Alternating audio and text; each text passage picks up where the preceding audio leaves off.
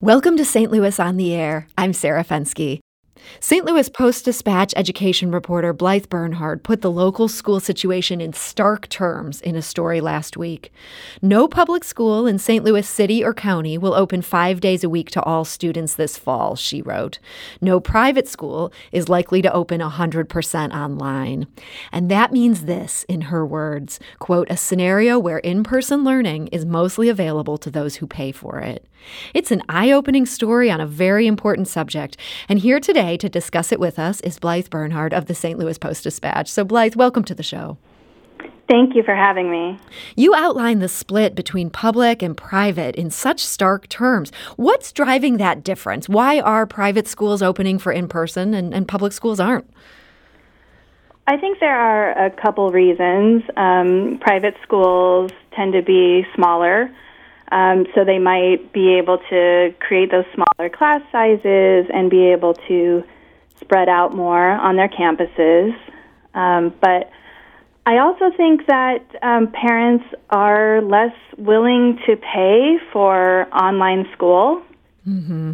And so private schools might be feeling more pressure to reopen in person. So um, private schools might realize if they're offering five days a week of online instruction, parents might well say, "Why am I even paying for this? I'm I'm pulling my kid out of the school." Right, because that's what public schools are offering for free. I mean, that's, yeah, I guess you can see how parents would arrive at that conclusion. You report that some private schools are seeing rising enrollment from parents who do want that in person option. How big of a movement is that, do you think? Well, it's it's hard to say. We'll we will know more in September when we get that enrollment, um, those enrollment figures. But it definitely seems to be um, there's a strong contingent of parents, particularly in our suburban districts like Rockwood and Parkway. These parents who are, you know, they're they're working, they they they want to see their kids in school full time, um, and so they're they're searching out other options. Um, and they they really you know they bring up some good points. I mean, a lot of them have had their kids in in childcare or in summer camps without any problems. Um, the guidelines from the health departments have been really vague on reopening and when it would be safe to reopen. Um, they're just saying to start, you know, they're recommending a start in as virtual of an environment as possible. And so these parents are saying, well, when are you going to reopen? Mm-hmm. Are we mm-hmm. waiting for a vaccine? Are we waiting for zero transmission? It just it seems it's just so up in the air that parents are uh, trying to find something more stable it is interesting, you know, last um, uh, last spring when the COVID 19 pandemic hit, I think parents were largely accepting of, okay, we're going to have to go online only. And, and people accepted that for that those two months of the year. But during the summer, people made other arrangements for childcare.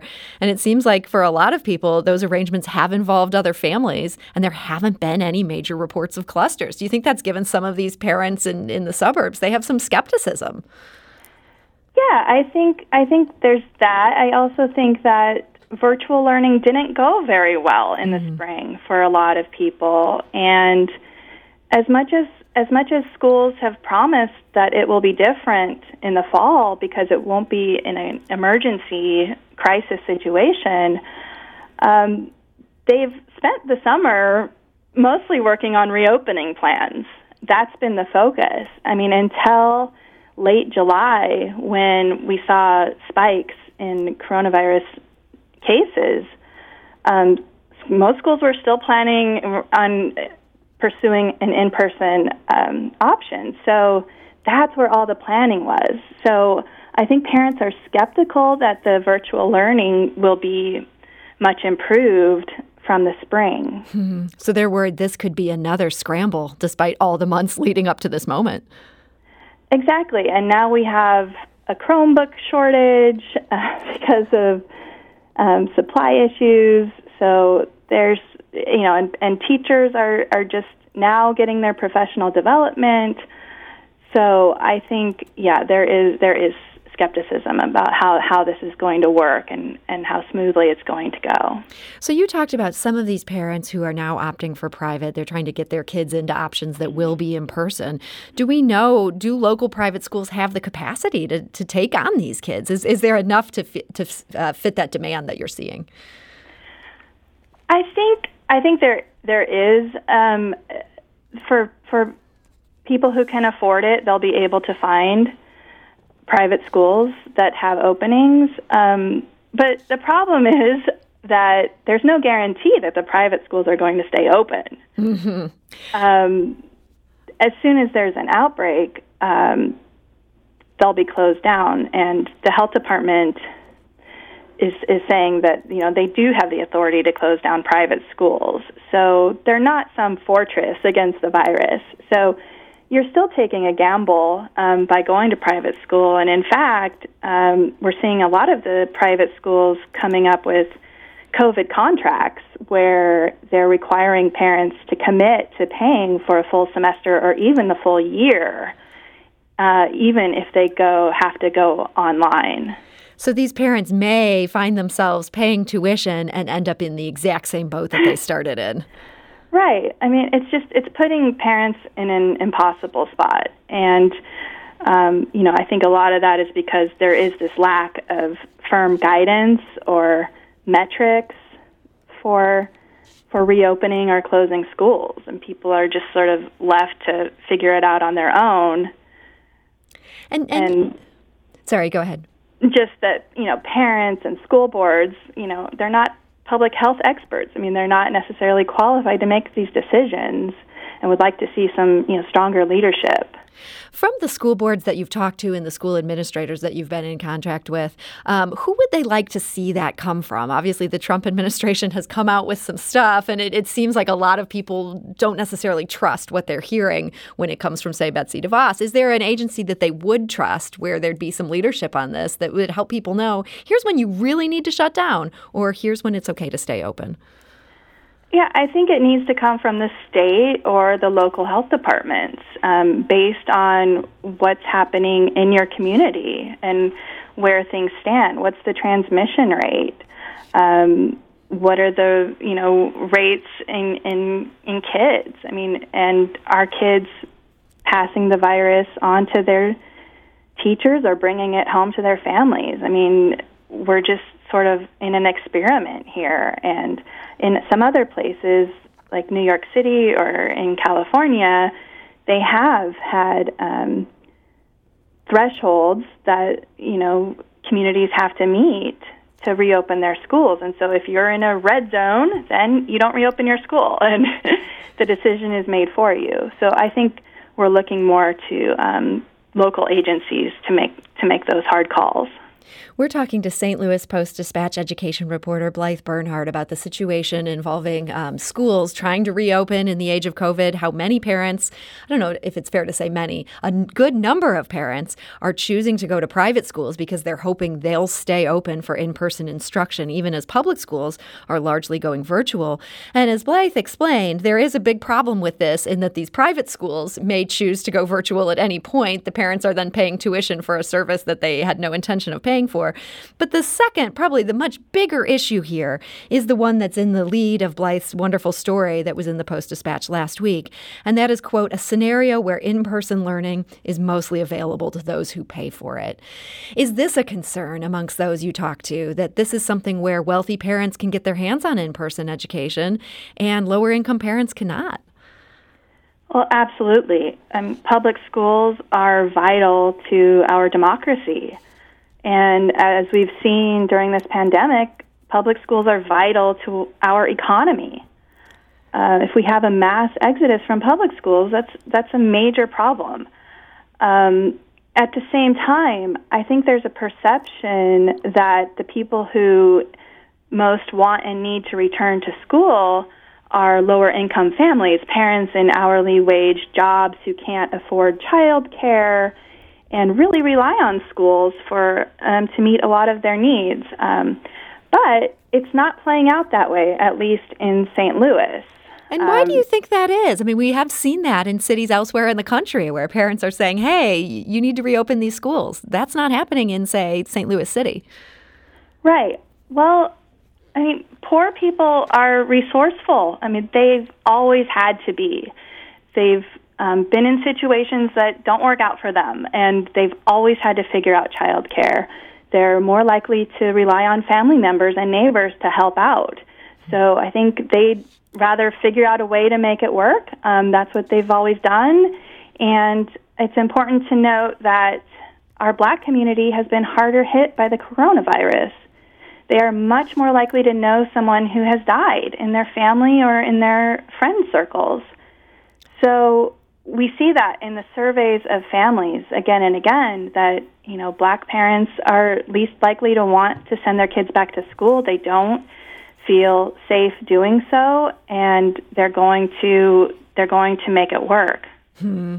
So, yeah, they've lived with this. They're certainly more frightened about what could happen if something goes wrong than, say, a parent in a suburban school district that maybe hasn't seen death directly related to them. You mentioned the hit that public schools could take. Do you get the sense from public school administrators that they're worried that they could lose these kids for good?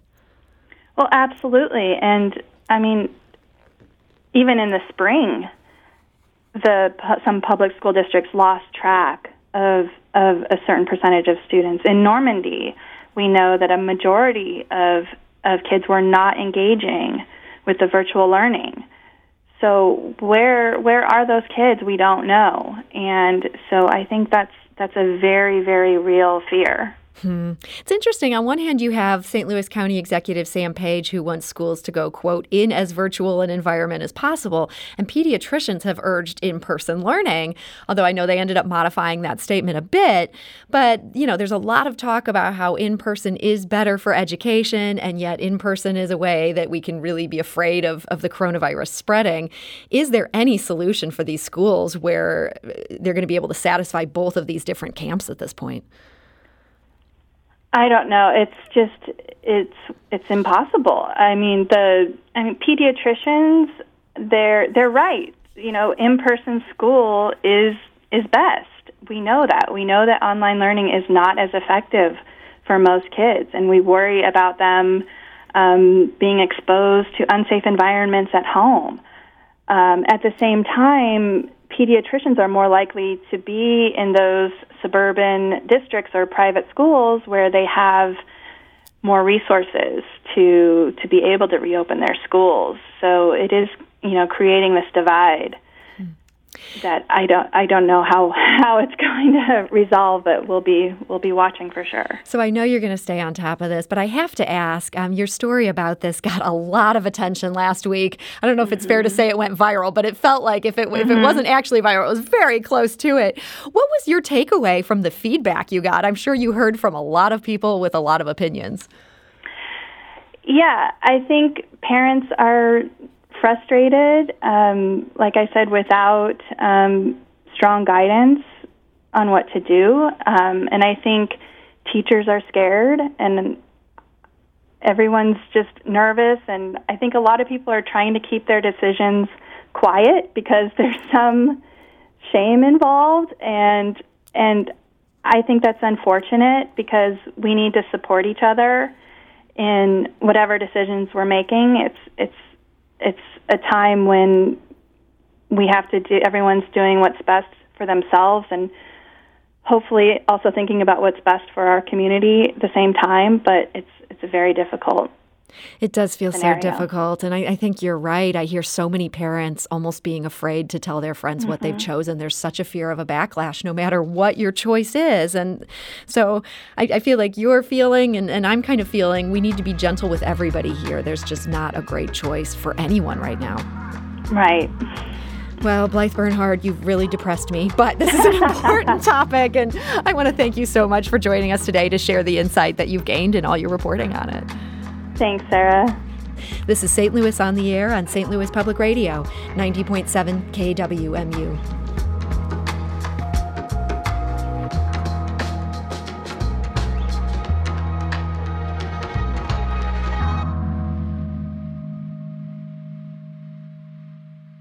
Support comes from the Missouri Forest Products Association.